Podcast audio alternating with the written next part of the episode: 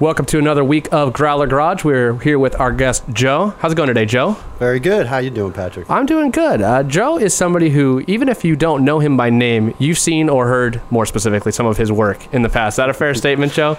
Yeah, you've heard a lot of my stuff. Tell us a little bit about what you do and what you've done. Well, I'm a Foley artist. I do post production sound, which uh, entails creating sounds in sync to picture, basically live.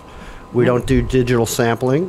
I uh, own a studio in Van Nuys that uh, we do specifically Foley, which, uh, again, we create the footsteps of every character, uh, everything they touch, they handle, um, gun movement, uh, gore sounds, Mm-hmm. uh, pretty much everything that would normally go on in life. Right. You know, uh, we pretty much recreate those kind of sounds. See, no, that's interesting. I guess that's because you guys do a good job. Because when I'm watching a movie, I always think, well, they're just it's just the guy walking. Like that's unless it's something super dramatic and it's the bum bum bum bum. Right, right. But uh, but so you're saying that pretty much everything except for maybe the dialogue itself is basically recreated by people like yourself.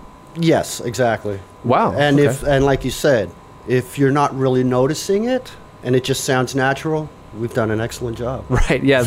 uh, there was something on YouTube that you may have saw where it's, it's talking about like um, why CGI is so horrible these days, except that it's actually not, and it's because people don't notice the good ones. Right. Um, they're only noticing the crap over the top Like, stuff. like the first Star Wars. Right.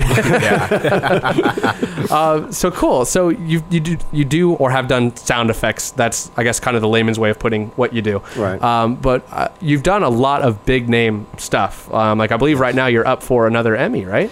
Up for my third Emmy uh, for Gotham. Wow. Television show Gotham. Cool. That's super cool. That's I mean we our little show. I don't know if we know how to handle this kind of just star studdedness that you're bringing to us right now. Uh, so that's I mean that's super awesome. Um, there's some other stuff you've done in the past, though, right? Like uh, Back to the Future two and three, right? You did Back those. to the Future 2 and 3. I've worked on The Abyss. Um, oh, gosh. How accurate is your IMDb page? Is it pretty much on the It's money? Pretty much on the money. Actually, not to boast, there's a few things missing. Oh, okay. Because I know sometimes, especially you know, that it can get mixed up a little bit, and I don't know if there's anybody else in the industry with your name or not, but it's, it's Fortunately a not. fairly unique name. Because I saw like Hook was on there, right? Yes. Um, and I think I saw. Correct me if I'm wrong. I think I saw like the Little Mermaid or something along those yes, lines. Little Yeah? Mermaid, Princess Bride. Really? You did A the Princess lot of Bride? fun stuff, yeah. Oh man, A that's lot of super fun cool. It's stuff. one of my favorite movies. The Yeah. Princess Bride, mostly. As you wish. there it is. so I guess you wouldn't have gotten to meet Andre the Giant, right? Unfortunately, not. Okay. Uh, I And that's figured not. one thing about our gig. We are we're pretty much in seclusion. Yeah. You know, it's just the crew on a Foley stage, and Okay. every now and then somebody will stop in. But uh, Oh, okay, so they kind of just cruise in and check it out, maybe say hi to you guys, that kind of thing. Yeah. Anybody ever bring you like donuts or food or anything like that? no, Not really. Nobody's that cool. No, no craft services for you guys. huh? Uh, okay, so one of the ones I mentioned because I wanted to mention it was Back to the Future, and the reason Mm-hmm. I mentioned that is because we talked a little bit before this is it's not a car movie, Right. but it has probably the most iconic cinema car of all time. If it's not the, it's probably in the top three for sure. Mm-hmm. Was there anything? Those cars are kind of notorious for being very underpowered. The, the little Renault, I think it was a V6 that was in those that, things. and they also had a Volvo motor in them. at Yeah, one all kinds point. of crazy Yeah. Yeah. stuff. So I know that that movie didn't have much like a roar of an engine or anything of that sort, but was there anything car specific you need to do? I know the, the doors made a unique noise and that kind of stuff. Like Most of what we did was pretty much the handling, hands-on stuff, certain Okay. things like steering wheel, Switches leather and that seats, kind of stuff. as we're getting Oh, leather really? seats, buckling their belts. If he's Oh. flipping switches, you know, we tried to f- find stuff that was high-tech enough. Yeah. That didn't just sound like a regular toggle. Uh-huh.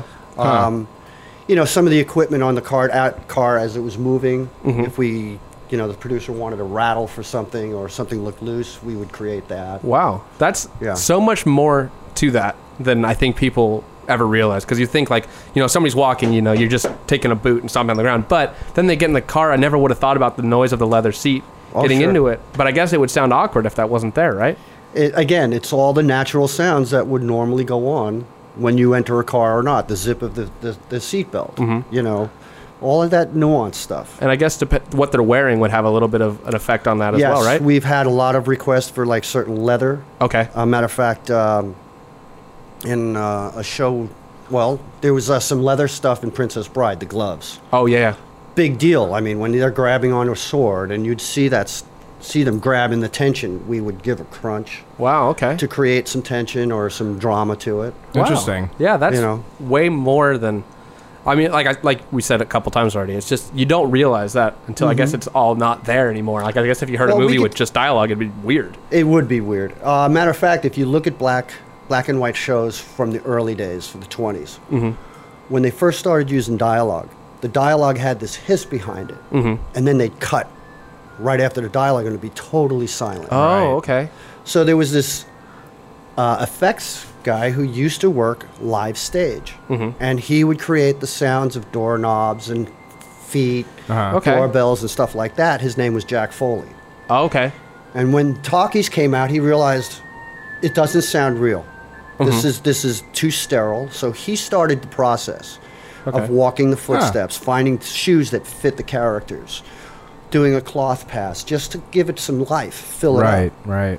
That's yeah. That's so. I guess that's probably where the name you said. That's where the name Foley came, Okay, yes. that makes perfect sense. So, uh, people listening to this probably going, "Well, this is all cool and all. What's that have to do with cars?" Well, really, Mm-hmm. the reason you're here isn't isn't so much that. I mean, that's all super cool, and I love talking to you about what you do, and we'll talk more about it. But you're a car guy too. I'm a car guy. You've had a couple of cars that just so happen to be s- two of my cars that two of the cars that I'd love to have. One of which I saw you driving uh, out of Kalispy, which is how I know you. I race carts with you. Um, so tell us what you have now, I, what you've had in the past. I mean, just give us the, the whole rundown on, on you as a car guy. Well, what I've got now is a, a 1986 911 Carrera. I've done some slight modifications just to make it a little bit h- handle better. Mm-hmm. You know, cross-drilled brakes, uh, 930 front end, you know, the rack. Oh, okay. uh, sport suspension, Bilstein and Bogues uh, for the suspension. It's got a whale tail on it, mm-hmm. um, but it, it, it runs pretty good. I've been autocrossing it a little bit. It's, Oh, yeah? yeah. It's, it's it's fun. Yeah, that's Not too much. I want to keep the integrity good, but we. Uh, you know Don't want to beat it up too much. exactly. We were talking uh, with uh, the last guest that was on uh, Whiskey Babble, actually, about who's a, he's a Porsche guy. So that's the other Okay. podcast that that Matt works on uh, with Jake over there. Um, and he's he was a big Porsche guy, and he, he has a 996 right now, and he's talking about how he wants an air cooled Porsche so badly, and for, for all the Oil cooled. well, Well, cool. fair, fair, fair point. Um, so he was talking about that, and he and just for all the reasons you'd expect. It's the rawness, it's the it's the Yes. feel of it, and and I've not had the opportunity to drive an oil cooled 911, but um, I had a 914, which is not the same, but They're still badass cars. it's so much fun. It, are. and I can relate to the feeling of the car being like in the ground, right? It's Mm-hmm. not floating on top of it like a new car is, which is great for what it does. Right. But the old just rawness of those European cars and specifically the Porsches, just Mm-hmm. you can feel everything in the road. I, s- I always say that if you hit a snail, you'd feel it. And it's not an exaggeration. You and it would. really connects the driver. Yeah. It Yeah. really connects the driver to what's going on. Yeah. You Now, was that your kind of connection to karting? Is that what you got you into it? Is it kind of gave you that similar sensation or was it a coincidence? Basically, what got me into karting was uh, I was hanging out at MB2. yeah, which is an and indoor electric track indoor up in electric LA, right? Mm-hmm. track over in Thousand Oaks, and uh, I've always wanted to race, but Mm-hmm. I never had the funds to do it. But I've always been involved in racing situations. Uh, but like I said, I went to MB2 and I was starting to do really well. Yeah. For indoor karting, you know, and I'm getting up on the top of the list and Okay, just having yeah. a lot of fun. And Sure. Mm-hmm. I'm thinking, I want to try this. Well, I met this uh, guy, Jason Slinger, Okay. who had a Burrell shifter cart, and he says, "You got to come out with us." First mistake, I got in, I got hooked. I bought a shifter cart. And I just went, "Oh my God, what am I doing?" So you drove it once and then you bought one? Uh, I drove it well, two times. We went Twice. to Willow Springs, and Uh-huh. then we went to uh, Button Willow. Yeah. had a ball. sure? Almost killed myself. Of course. Every yeah, I corner I mean, in a it's, shifter a, it's cart. a shifter cart. This was So. on the straight. Okay. I'm going down the straight about 90 miles an hour. Never realized how well the brakes work. oh, okay. and I hit the binders and I'm coming out of the seat. Steering wheel's in my chest and my butt's off the seat and I'm my like, gosh. oh no! You know, to you know, those, downshifting, turning, braking all at once out of the seat was just like, I'm gonna die. you know, it's so funny that you mentioned the shifter carts. Is um, I, I used to work at the track out at Cowspeed, and I'd get phone calls a lot from people that wanted to rent carts from us. Um, and you know, the sport carts is what we always get them to. The sport carts are what we race out there. They're the, Right. they're the kind of the entry level. It's kind of indoor esque, and inevitably they would go, "I don't want that. I want something faster." And I'd go, "Come drive these first. And if you can do something decent, in it, then you know maybe we can put you in something faster. And they'd always go, "Well, I want the shifter carts." And I went, "Have you driven out? Have you driven an outdoor cart before?" No. Trust me, come do the sport cart Right. and I promise you it'll be different. And they would argue you till they're blue in the face, you know, as if I'm like looking down on them and I'm telling them, no, it's nothing against you. A shifter cart, and I tell people this all the time, and they don't believe me. I, I feel like you can't really explain it. It is the fastest thing you'll ever drive in your life, unless you are Fernando Alonso or Sebastian Vettel, because Right on. this braking, like you said, is unbelievable in those carts. They have Yes. front brakes, whereas a regular most carts only have rear. Mm-hmm. You have the downshift of the trans if you're good enough to be able to use that. And I mean, they're they're 55 horsepower in a cart that without the driver weighs 180 pounds. Exactly. God. You know, it's it's Exactly. absolutely ins- it's Plus- insanity. Plus the G forces going into turns. Oh, yeah. I mean, The three to- three and a half G's on max max G's is just like it kicks your butt. yeah, and think about the seat only goes up to your rib cage. Right. You don't have a full containment seat like you Nope. got in a race car. It's here, and you have to. Your core is holding you up. Exactly. It's so challenging. I, I Yeah. implore anybody who's watching this, you know, if you're watching this, you're a car guy a little bit. Get into a go kart Or gal. Or gal. yeah, of Or course. gal. Or ca- you know, car guy is not gender specific. Not anymore. Uh, get into get into a sport cart to start out with, and keep working your way up the ladder. Even if you're not racing, just try them out. Just just get comfortable, move up. Get comfortable, move up. Try these things because it's just you'll become a better driver on the Exactly. street. You'll just be you'll have a more appreciation for what these people on TV actually do. You know, Mm-hmm. and it's uh, a great it's a great uh, exercise for situational awareness and just about Oh, yeah. everything behind the wheel. absolutely It really makes a difference. Yeah, there was um, uh, Ian who races with us out there. Mm-hmm. I want to get last names out here, but he um, he drives a Miata, and he was saying that somebody just started driving across his lane, and Miata's not a big vehicle, and he credited it to his karting experience that he was able to react fast enough because there was no shoulder there. It was it was right here off the 91 where there's no shoulder. There's just Oh, okay, concrete yeah. wall. So an SUV comes across, sorry, his Miata, and it's wall SUV or, and he you Or don't have time to death. think about it. Right. So he just he got he, you know, got on the brakes, moved over as much as he could, uh, and that, and he credited that to karting, and Mm-hmm. it's the truth. So, That's pro- programming of the subconscious, basically.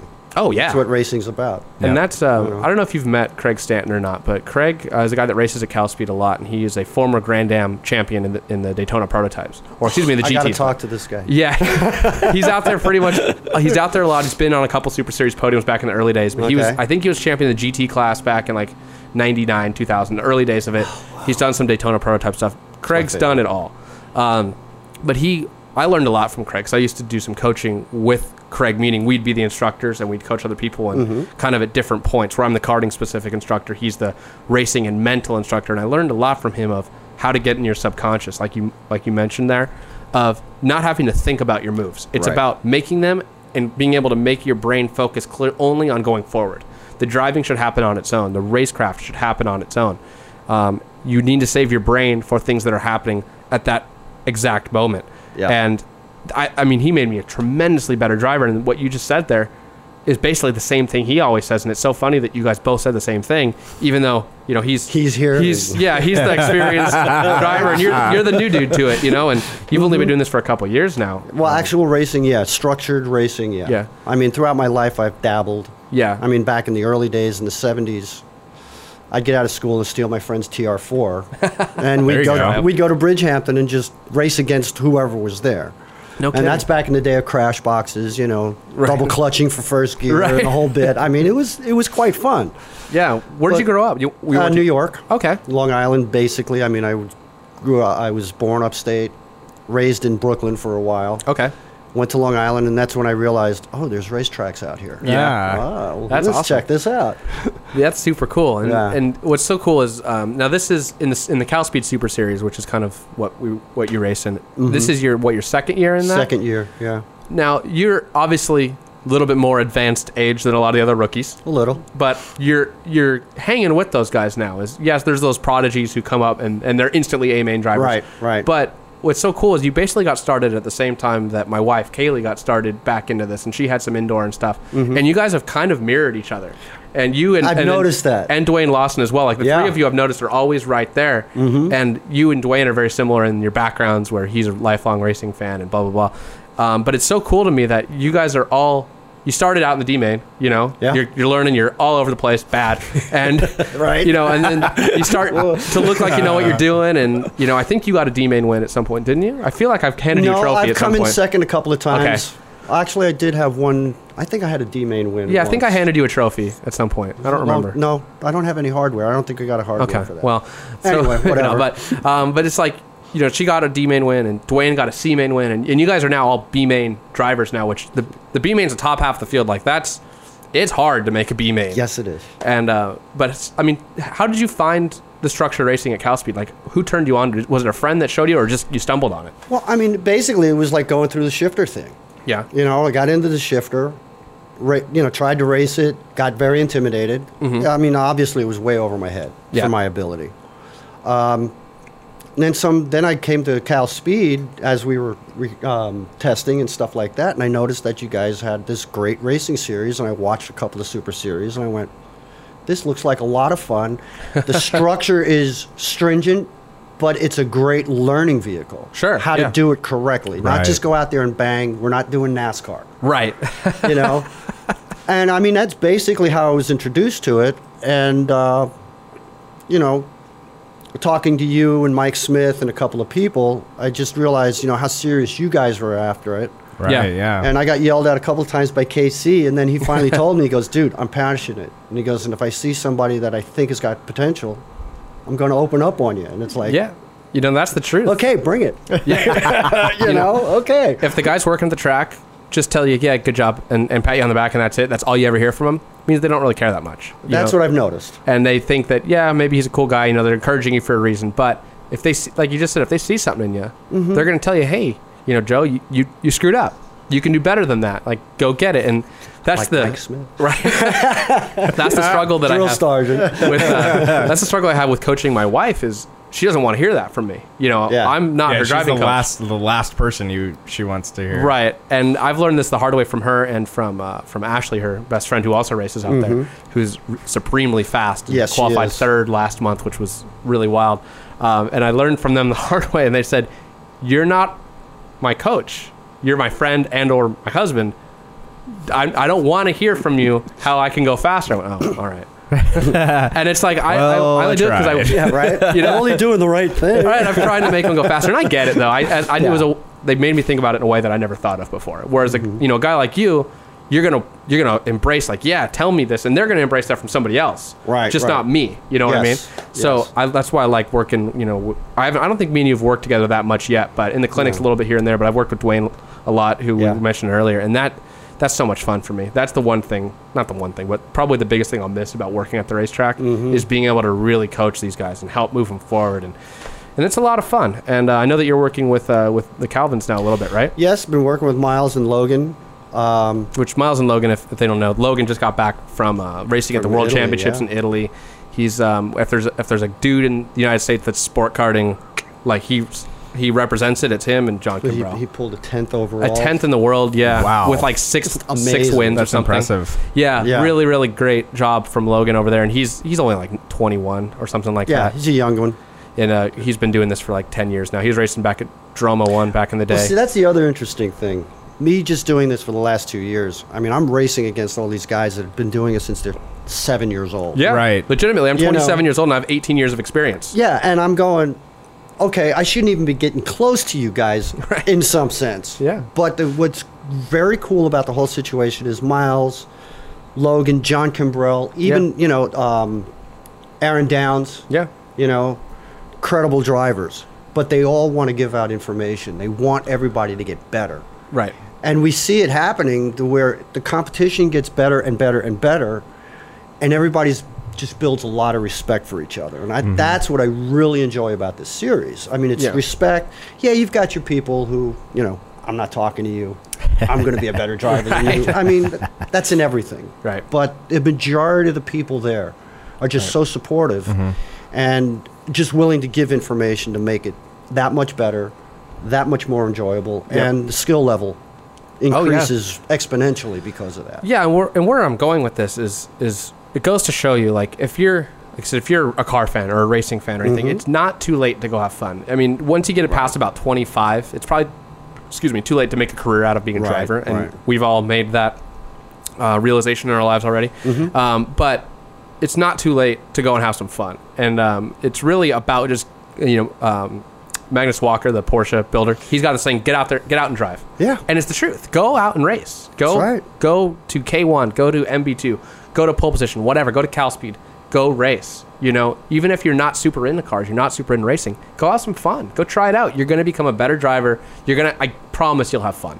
You know, at the, at the end of the day, you're gonna have fun. If you like it, go racing. You were just Uh-huh. talking about how everybody will help you, and no matter what walk of life you come from, whether you're you eat, sleep, and breathe racing, where you work in the industry like that, like I do, or whether you're a guy that, that hits things on each other to make his money and record it with a microphone, or whether you're like Matt and you go and you work on hard drives at, at uh, we won't say where you work, but you make hard drives. Thank Um, you, anybody can go out and do it. And Matt and I used to race indoor a lot together. And there was a point where Matt was as good as I was at Dromo, Yep. shortly lived.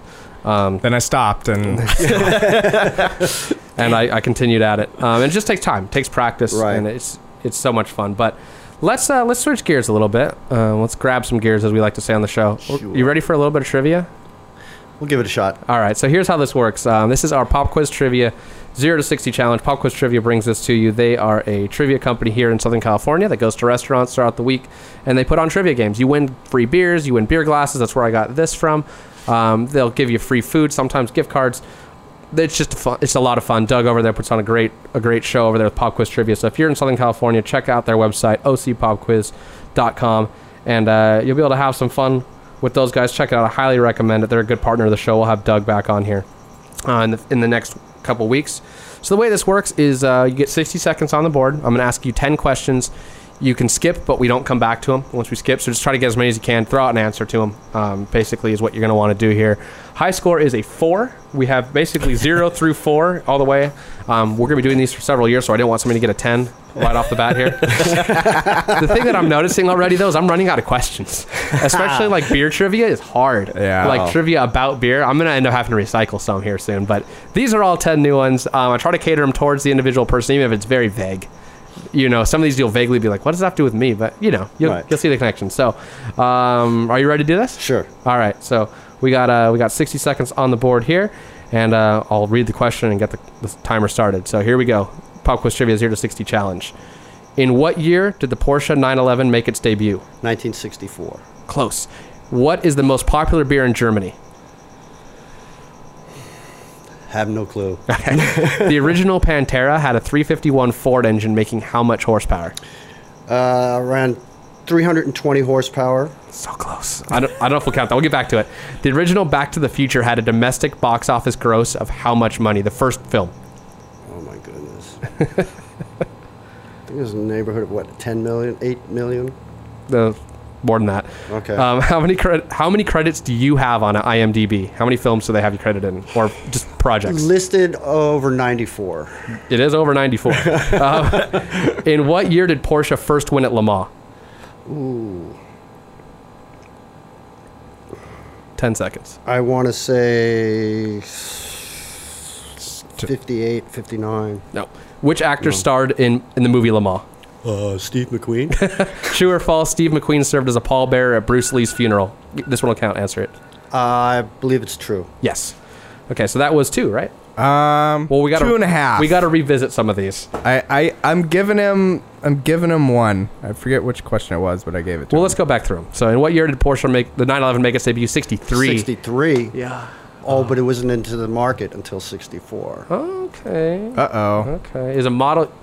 All right. All right. Maybe I think. I Let's go think back that and was double the check first one that. sold in the United States was around 60. it was a model year '63, but it may have come a little bit later. Take a look into that one. okay. The most popular beer in Germany. I don't. I've never heard of this. Kronbacher pills. Oh, no. nope. Wouldn't know. The original Pantera had a 351 Ford engine, making how much horsepower? 330. Uh, So very close. I guess that's controversial. Yeah, that's what it, they rated it at, but who Yeah. knows what it actually Yeah. was. It said on the paper. Right. the original Back to the Future had a domestic box office gross of how much? It was 210 million dollars. Yeah. Okay. That did good. Right on. How many credits do you have on IMDb? Yes, it's more than 94. They have you at 115. Wow. Maybe they caught some of the ones that. Uh, That I I thought were missing. yeah. That was the one catching that I up. gave him the half point on because I don't know. I feel like he knows. there might be It's his enough. career. there there might be enough here to uh, to give a half point. Well, let's keep going here. Um, Porsche didn't win at Le Mans until 1970 for the first time in the 917. I, th- Oh. That's you would- right, 917K, wasn't Yes, it? yes, that's right. That's the one that beat my uh, UOP Shadow. Yeah, you know, they raced at Le Mans for years before then. They were the winningest make at Le Mans. Right. But yet they didn't win their first one until 70, which shocked me. They just struggled forever and ever and finally got it. Um, Steve McQueen, that was softball, starting Le Mans. He did, he was a pallbearer at Bruce, Bruce Lee's funeral, which I didn't know. The next question was this one won't count, but you can answer it if you want. Kart racing has existed in America since what decade? 40s. 50s. So cool. maybe it was probably this is the first. I guess I could have worded that better. The first year it was officially sanctioned was the 50s. Oh, okay. Because I thought Adams had been around since like 48 or something. They may like have that. been. They was unofficial crap or something, but that one doesn't matter either way. and then the last one, kind of a fun one. Um, I want to see if you can get this. Name three of the top five winningest drivers in Cal Speed Super Series history. Give me three of the top five most A main wins.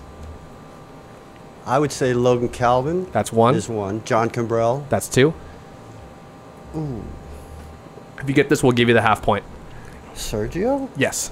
There you go. So that's I've been three. paying That's attention. three. So it's uh, just, we're we're gonna give you two and a half is what we're gonna do on this one. All right. right on. So um, I'm gonna. So what that one was is that was um, Lo- John Cabral is the leader with 9 Mm-hmm. Logan Calvin has eight. So it's now we got a battle for that top spot. Right. And then it's Sergio Bravo and myself at six, and Darren Nice. Mercer at five.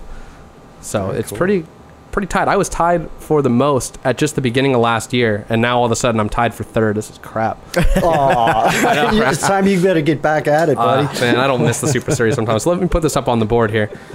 Entertain the kids. oh, wow. So Joe, two Have fun. Two point five. So All you're right. you're right in the Third. middle of the pack there. You're on the podium. Not a total loser. Yeah. exa- You're, hey, Hello, you're still on man. the you're still on the podium. You're on the podium. So that's a fun one there. That Um, was fun.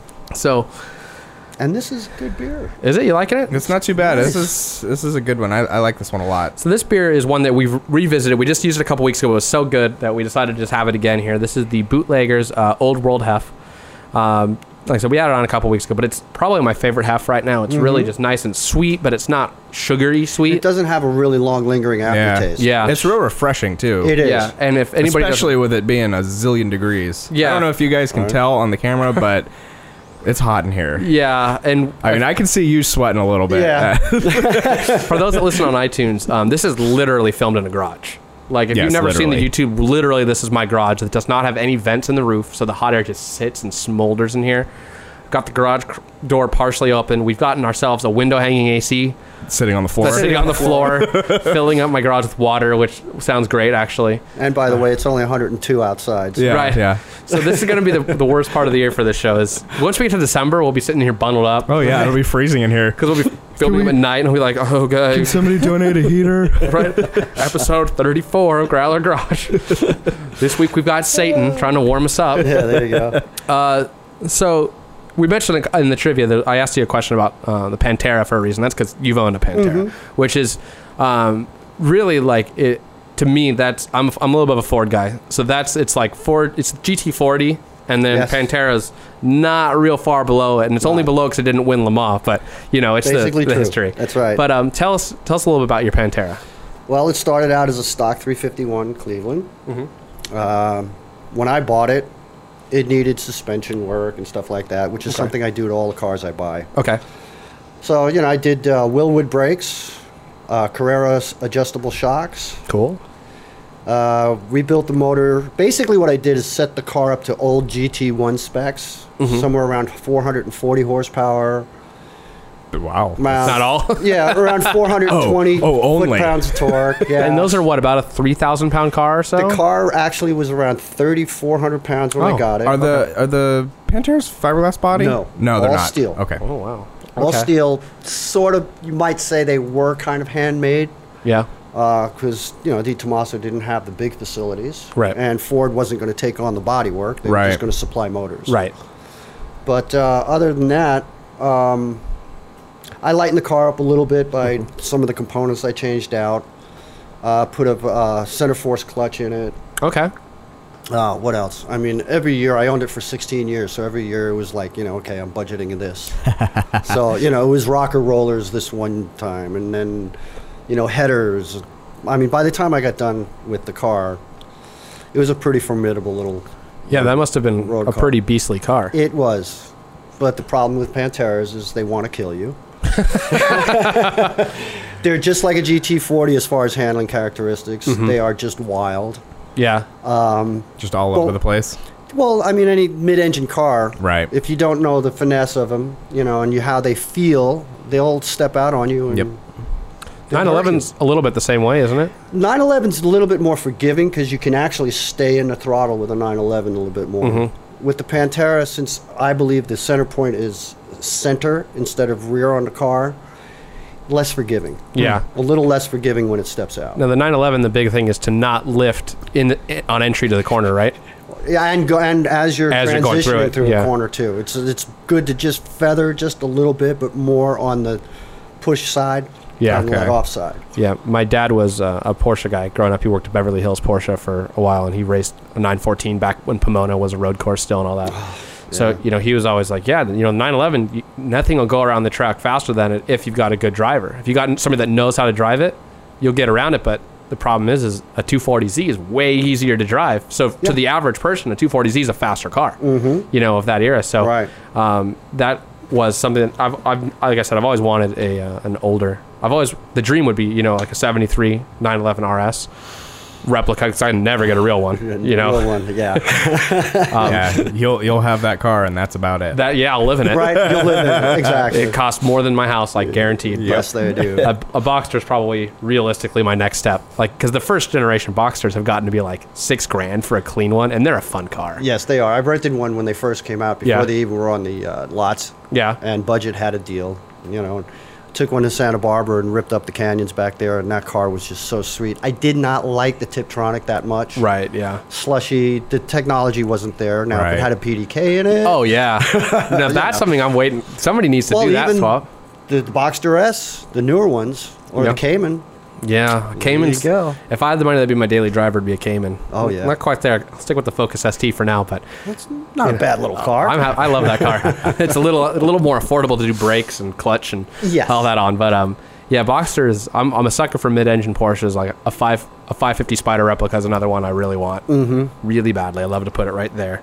yes. But um, you know, is there? I, would you call yourself a Porsche guy, or are you just a car guy? I'm a car guy. I Yeah. mean, I've owned 928s. really? I love the 928. Oh, yeah. Just an unbelievable car. Everybody puts it down, but it's just one of those cars you can take it. I've taken it up to Monterey to the um, uh, Tudor races Yeah. and stuff like that.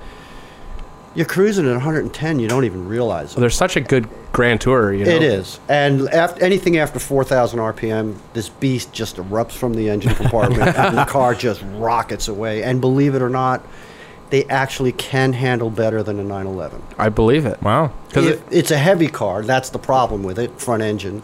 But the weight distribution is about 50-50. Yeah, they have the engine way far back, and if I Yes. recall, they have a transaxle. Yes, they do. Get that weight farther back, and Yeah. uh, there's I'm, I'm a sucker for a lot of '80s cars. I don't Ah, like I okay. did, I hated them for a long time, but as I've gotten a little bit older, I'm like, man, those are getting cool. Like the Jag, um, the XJS with the V12. Mm-hmm. Those are I want that and the 928 are real comparable to me. Just Yes. the freeway flyer, like Yeah. the the Jag is a little neutered from the factory, but. From what I understand, it's real easy to wake those V12s up Mm-hmm. and make them just fly. And they're, I think they're a beautiful car. A lot of They people are. don't like the looks, but I'm a big fan. Well, I like the wings, Oh yeah, the, the like the coupe. sail panel. Oh, the sailplanes in the back. yeah, just it's very so pretty. good. And they, um, it, Reminiscent of the Pantera. it, you In a know what, way. it really In a is. way. Um, and it's the problem with those cars, and the reason I've never owned one because they're cheap. You can get those for Yeah. nothing. It's just the maintenance on them is such a nightmare, and you can't get. I mean, you can't get to anything if you Mm-hmm. No. haven't read you ever get an exhaust leak. It's like pull the engine out. Well, that's one of the Yeah, reasons why I step had to one. get rid of the 928. Yeah, Oh, really? yeah, Yeah, I mean, I open the hood and everything's natural rubber and insulation. Yep. You touch it, it just deteriorates. So I Right. started pricing things out.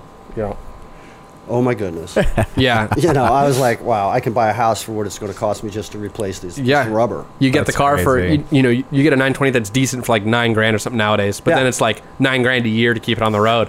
Like haven't really need a. I forget if they have a timing chain or a timing belt, but I know that it is beastly to get to it. Yeah, it's a belt, and if uh, as they get to close to ninety thousand miles, if one tooth comes off, you're done. Yep, and it's Oh, will wow. will destroy the motor. Now, the good news there is that I believe the, the V8 that's in the Cayenne is the same basic engine, and I believe the Cayenne engine drops into it if you want to be real brave. If you want to be brave, I don't There think the you go. turbos would fit, but ah, cut some s- bodywork away. Yeah, cut, There you cut, go, yeah. cut a couple holes and a 550 horsepower 928. You know, that's a car that's heavier than you would think. Also, you know, that's, I that's think close to four grand. Yeah, that, you know, my the car, the hot rod I have nowadays is a is a '75 Chrysler Cordoba, which would normally Mm-hmm. I've be seen parked pictures right there. of it, Yeah, yes. I'm I've got, I'm in the process of doing the interior right now, so it's not here right now. But that car, everybody thinks it weighs like 4,500 pounds. On the scales, before I did any weight reduction, it was 38. Surprise! Yeah, It's surprising. a boat too. and they It's are big huge. metal. Yeah. It's just there was no safety, you know, so there's nothing what you see is what's there. Wow. You know, there's nothing behind it. So, you know, there's some I'm my goal is to get that car to thirty four hundred pounds. And that's gonna take some doing, but I think I can do it. And I figure the three it has a three sixty V eight in it. It's warmed up. I think it's putting down about three hundred horsepower to the wheels, which doesn't sound amazing, that's but not bad for that car. it's for a that street motor. car that'll. If, if that car gets in the mid 13s in the quarter, once I have posi and Mm-hmm. good tires and it's weight reduced and all that stuff, I'll be stoked. Well, let me know when you get it done. Yeah. I have a Crown Vic at my disposal. Oh dear, with a six-speed what? Tremec six-speed. Wow. It's got a Vortec supercharger in it. What? 361 horsepower to the rear wheels. It's what year is this Crown Vic? It's a 2004. That is so It's Uh, cool. an Wow. ex-cop car. Then and you got this all. s- Is it smog or do you kind of It, that? is- I didn't know you had it. That I'll is leave that to the owner to discuss. that is. Um, That's pretty cool. this sounds silly, but that is on it. Like I say, a lot of things are like my dream day, daily driver, and I guess it's because it's true. But like honestly, like that's up there with the Cayman for me. Uh-huh. Oh, my Like, God. that sounds awesome. it is an awesome car. I mean, I'm driving it down the street, and you know the the, the pop, the valves going up, and people are like, they're looking at me going, "What is that?" And I go, "It's a cop car." There's something about a four door with a stick shift to me that's always amazing. Oh, I love it. And a wagon with a stick, like Yeah. anything like that with a stick shift, is just. I don't know why. It's the Yeah. coolest thing in the world to me. So we've been autocrossing that, Yeah. and then with the guy, uh, the same person owns another Crown Vic with 600 and some odd horsepower, over 500 to the rear wheels that he drags. We need to And- get this guy on the show. Yeah, yeah. This sounds super Definitely. cool. and he's got a Marauder that I'm taking to Vegas. Oh, I in a love the few Marauders. hours. They're so In- in cool. Like I, uh, A little while. you know, the uh, it's funny because you know the, the muscle cars. You know, they came back in what Yeah. Mm-hmm. was that like 2004 ish. Um, and the GTO yet again was kind of given the credit of bringing it back, and I'm like, no, no, the Marauder. I think brought Marauder it back. was wa- out there before that. Yeah, That's you true. know, it was they they marked that car as the return of the muscle car. Mm-hmm. You know, Mercury did, and was it a little underwhelming? Yeah, maybe, but it was still a 300, I think, horsepower car. Around 300 It had the qu- something, Mm-hmm. it had the yeah. quad cam engine, if I recall, out of the Mustang Mach One or the pre supercharged Mustang Cobra. Right. Um, all this kind of the same thing, and it had the torque thrust replica wheels on it, little lower, dual exhaust. I love those cars. Ever problem is, ever they didn't sell many of them, so they're still expensive. Well, if you're interested in checking these cars out, Yeah. uh, check out adtr.com. adtr.com. Dot Okay. net, excuse me. Dot .net, okay. Yeah, I'll dot check that net. out because that sounds super cool. Yeah. So is he a guy that builds these? He builds them. He has a, a business that uh, fabricates whatever Oh. you need for the superchargers, and he's got to deal with Vortex. So if I ever got a uh, an ex cop car Crown Vic, I could call this guy Oh. up and he could put six speed in it for Yes, me. Chris Adams. There it is. That's I Chris mean Adams. I like to think I can do most things on my own, but a six, a, a trans swap into a new car, no thanks. Well, that this white the white car that we drive was the prototype for the six six speed. That's so cool. And everything else. So now uh, he's sold a few units for this now Yeah. uh, from guys in Arizona and stuff like that. Super cool. But it's it's just fun. Now we're going to set it up to take it to Willow Springs on the big course. oh There you go. man, We want Nice. to do road course with it, 2.5 Very mile, cool. you know, 2.2 mile. I'd road love to course. do that. I want that's um That would be fun to see the Cordoba. that's out what I there want and to do. Chrysler I've got against Ford, that'd be fun. I've got a Ultimate showdown. right? couple little things I got to do first. Um, the suspension's still all stock in it, so Yeah. we got to That's do a an little. issue we're dealing with a little right bit now. there. Yeah, there's luckily for me, my car is the same as a same era Charger underneath, so a '73 and newer Charger um, is the same. So parts exist for the Charger, Mm-hmm. so control arms are easy. Torsion bars, you know, doesn't have traditional springs. Got torsion bars on the front. Uh, gonna do some shocks, um, get some bigger brakes on there. You know, it's easy. Just takes money. Yeah. You know. Money and time. Anything's possible with enough money. So if you buy Exactly. enough of our Cubic T-shirts, dollars. Yep. we'll be able to make that Cordoba real fast. uh, so I'll, I'll, I'll use that as a segue. Um, Definitely, if you're listening to us, you, you're checking us out on YouTube or iTunes. We want to thank you a lot for that. We still got a few more minutes to go on this show, so don't go anywhere. But while you got a minute, if you're on your computer listening to us blab about nothing, head to growlergarage.net. Check out some of the previous episodes when this one's over if you haven't checked them out yet. Check out our merchandise. We got shirts, we got license plate frames, we've got beer glasses with the Growler Garage logo, all kinds of cool stuff on there. So check that out. Joe, I know that you wanted to talk a little bit about your, your current projects and that kind of stuff, right? Your current company and, and that kind Mm-hmm. of thing. Um, you know, so tell us a little bit about, you know, like what your day to day is and like what you what you have coming up in the future and I mean just whatever whatever you want to talk about. This is your time. Like you, Oh, cool. you give us whatever you want. Well, uh, like I said, I own a company called Cover- Sovereign Sound Incorporated. We are Foley Stage in Van Nuys, and uh, pretty much do uh, episodic television, post production sound, Foley.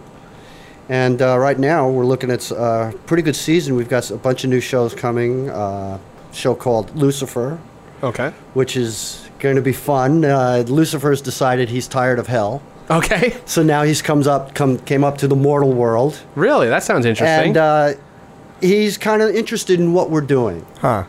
And of course, you know, God keeps sending the archangel down saying, "You got to get back home." And he's like, "No, no, no, I like it here. It's going to be a fun show." yeah, that sounds super cool. I haven't heard of that yet. Yeah, That sounds fun. it's, It's going to be really cool. And then uh, we're doing a show called Limitless, Okay. which is based on the uh, Cooper show, Cooper movie. Right. I've seen the movie.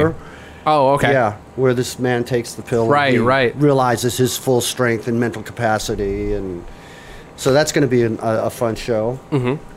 Um, let me see, doing Gotham, which is to me the best show on TV. I love the grit, you know, Yeah. the darkness of it. Um, so yeah, I mean, we're working on a lot of great, great A drama Yeah. and um, series television right now. What was the name of your company again? Sovereign Sound Sovereign Incorporated. Sound. Sound Incorporated. Yeah, Cool. out so in if Van any, Nuys. so if any uh, TV producers or movie producers out there need some sound, give you a call. Give us a call. Well, we've got a few minutes to go on this thing. Um, so I, I, what I want to talk about a little bit now is kind of what what kind of the car kind of the car hobby you know means to you is is and what I mean by that is there's people come at it from different angles, right? Some people love working on their cars and turning a wrench and getting dirty. Some people love driving their cars and, and kind of the, the working on it is kind of just a secondary something they have to do. Some people like both. no.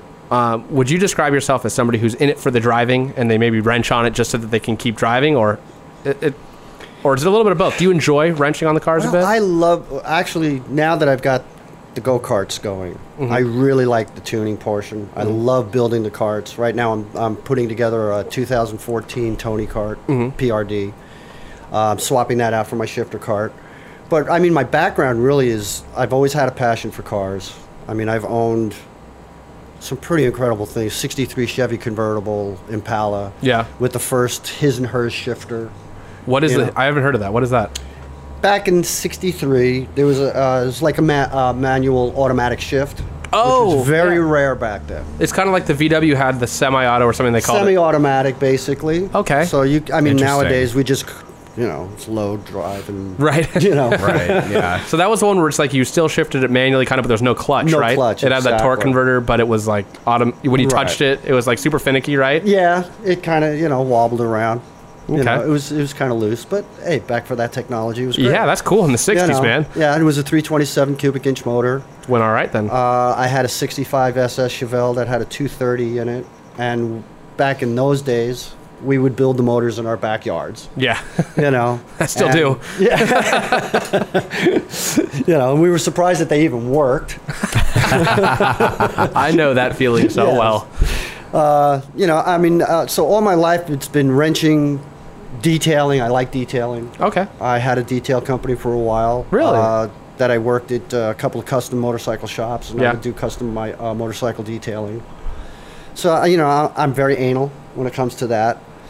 Um, and throughout my life, I've always been on the out, the pit side of the track. Yeah. I've worked with the UOP ca- uh, Shadow Can Am team back in the '70s when they were doing the, the East Coast. Did you really? Yeah.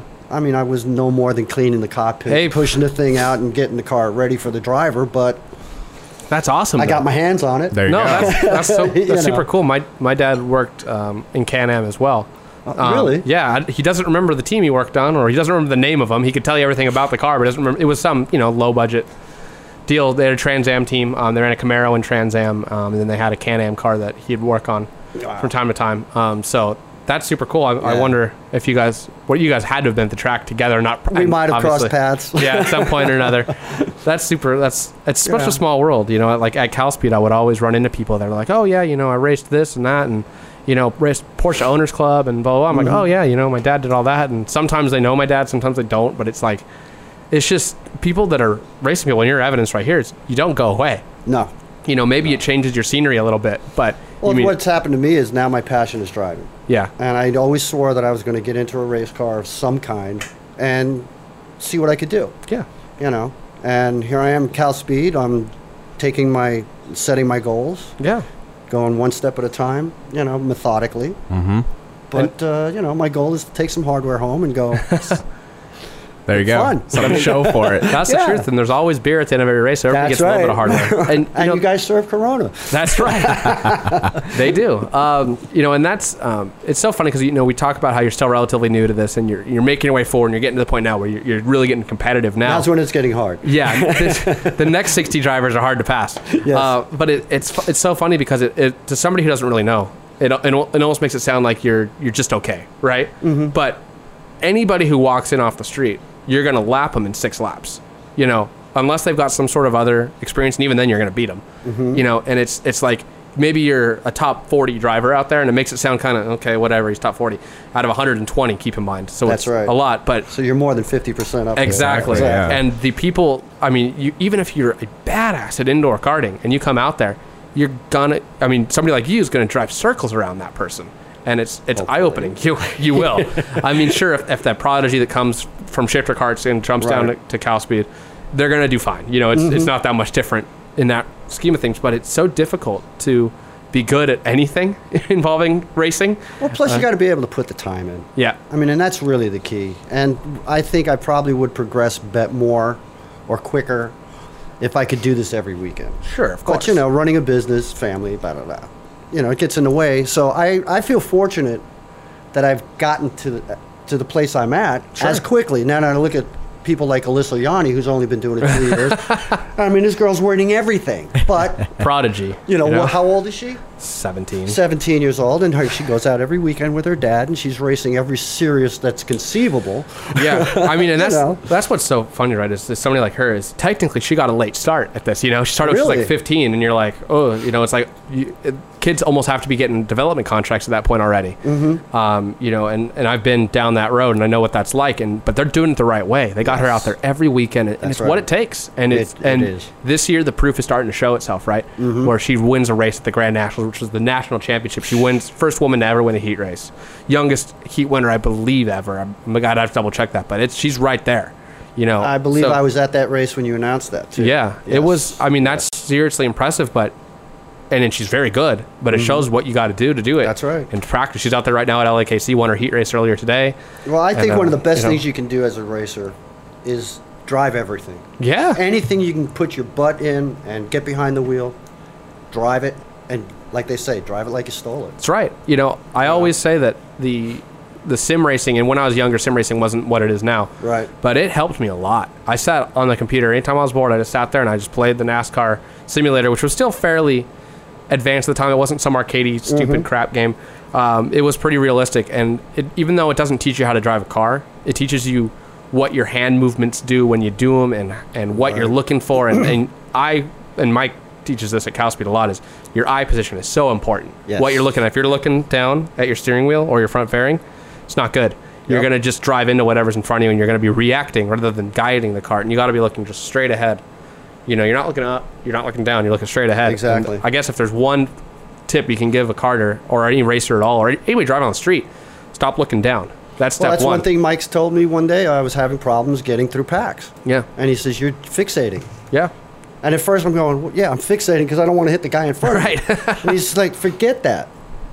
Use your peripheral vision for him. Just maintain your line.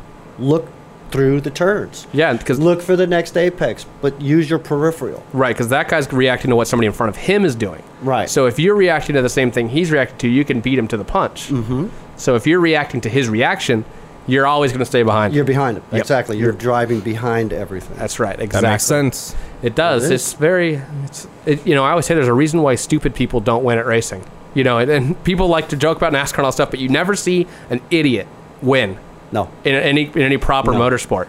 that's right. And you got to be smart. Maybe they don't always come off as the smartest people in the world, but you get to talking to them, and Mm-hmm. you're like, "That's a clever dude," you know, almost always, and it's it's the truth. But uh, you know, and I I'm, I'm so happy that you know you're that a you found cow speed and that b you're continuing with it and that you you come at it with the right mindset, right? Where you're not like, "I'm not winning. I need to go race something else." no, right that now." was the first year. right uh, and and it's there's there's so many cool guys like yourself out there and, and, and, you know that's the thing is i like to tell people come give it a shot you know it's it's a lot of fun but um you got um you got what's your next um what's your next project post 9-11 or is the 9-11 got more you want to do to it or is you pretty much happy with how, how it is I don't know. I I always look for another Pantera. yeah Um, that one I still think I should buy another Pantera. at that some one point. burrowed itself in there a little Yeah, bit well, you know, 16 year relationship, then you let it go and you're going, I miss Oh, I it. shouldn't have gotten rid of it. i can imagine i've not Right. had a car anywhere near that long but i can imagine based off of some of the thoughts i've had um about like the cars after I've gotten rid of them, I've been like, man, Mm-hmm. It's like, giving away your kid, you know? Oh yeah.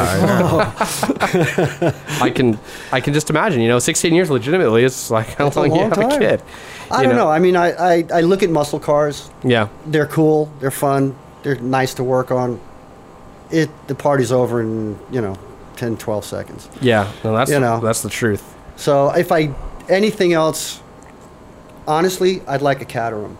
Yeah. I don't blame A you. seven would be nice, something like that. So I, you know, it's a race car, but it's open wheel, you know, open cockpit, something like that would be a lot of fun. I have, I have a thing for open cockpit cars Mm-hmm. in general, in, especially one on the street. And I don't know if you've seen those. Uh, the new um, uh, Polaris makes them the um, the slingshot.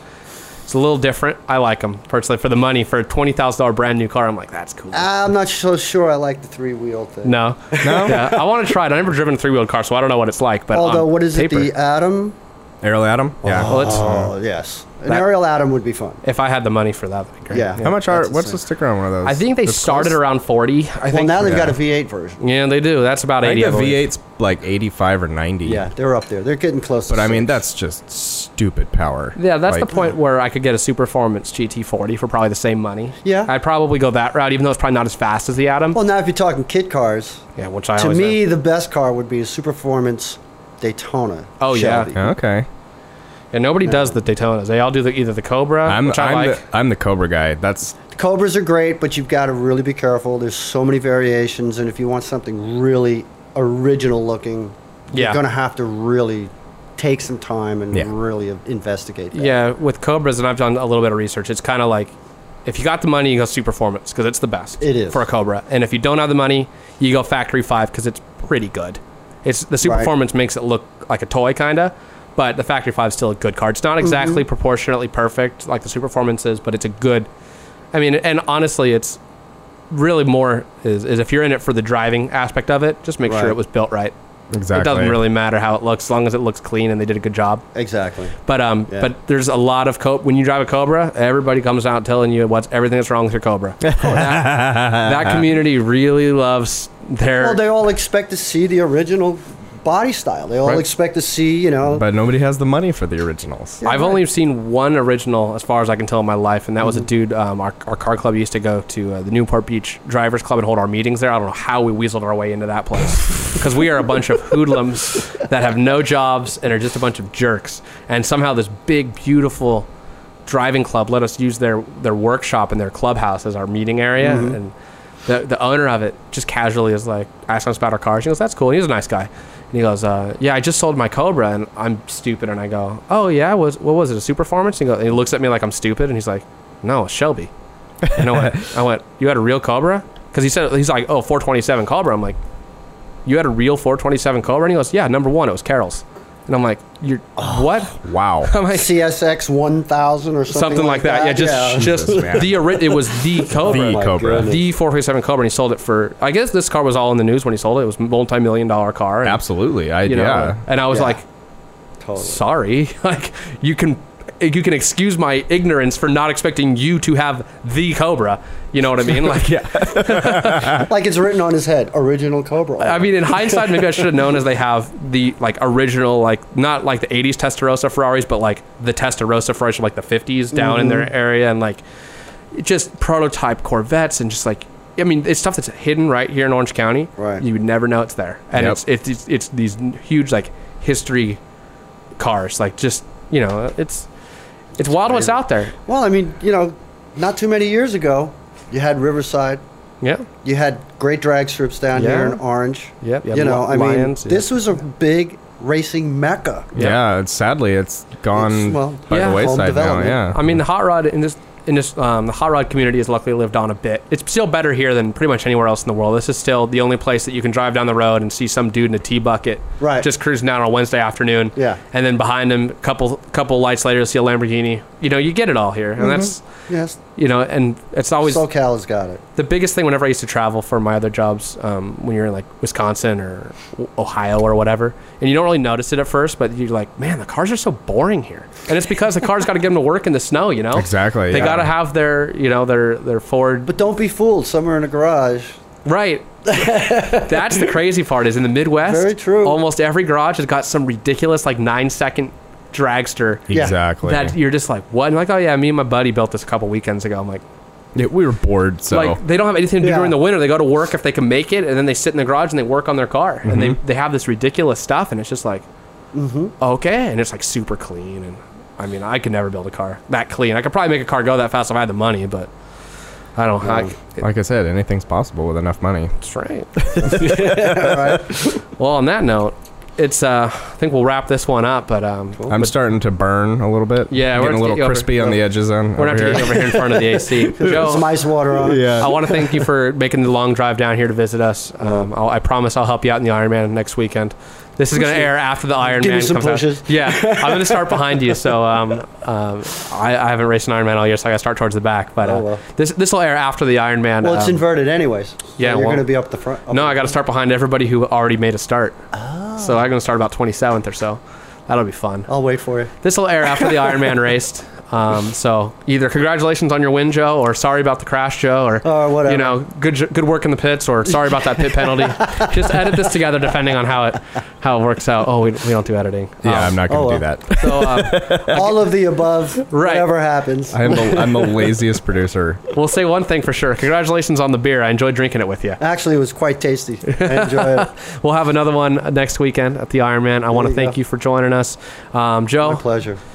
great great talking to you love talking to you about that i want to thank everybody for listening to us on youtube on itunes on stitcher we're getting a lot of subscribers now we're loving it thank you guys keep hitting share he- keep hitting subscribe tell your friends if you had fun watching this um, just tell your friends about it that's all we want from you guys if you want to buy a t-shirt great but i understand if you don't have any money like most of us don't Because we don't either. because we don't either.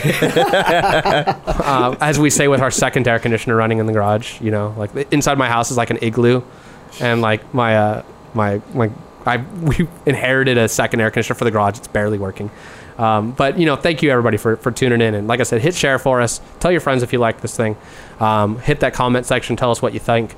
And um, if you want to be a guest, we even have a form on our website that you can fill out and you can request it. No guarantees because I don't like most of you. Um, That's why we love Patrick. His honesty. Uh, but yeah, you know, if you want to come out and try some karting, um, myself or Joe are almost always there. We'll both be happy to help you out. Just say you Sure. saw us on Growler Garage, and we'll. Uh, Come on down and have some fun. that's right, Joe That's and I right. probably find us pretty close to each other in- underneath the canopy. So thank you again, guys. again, guys, um, for for viewing this one, I want to thank you again, Joe, for coming out, and My uh, pleasure, we'll my see you guys again next week on Growler Garage.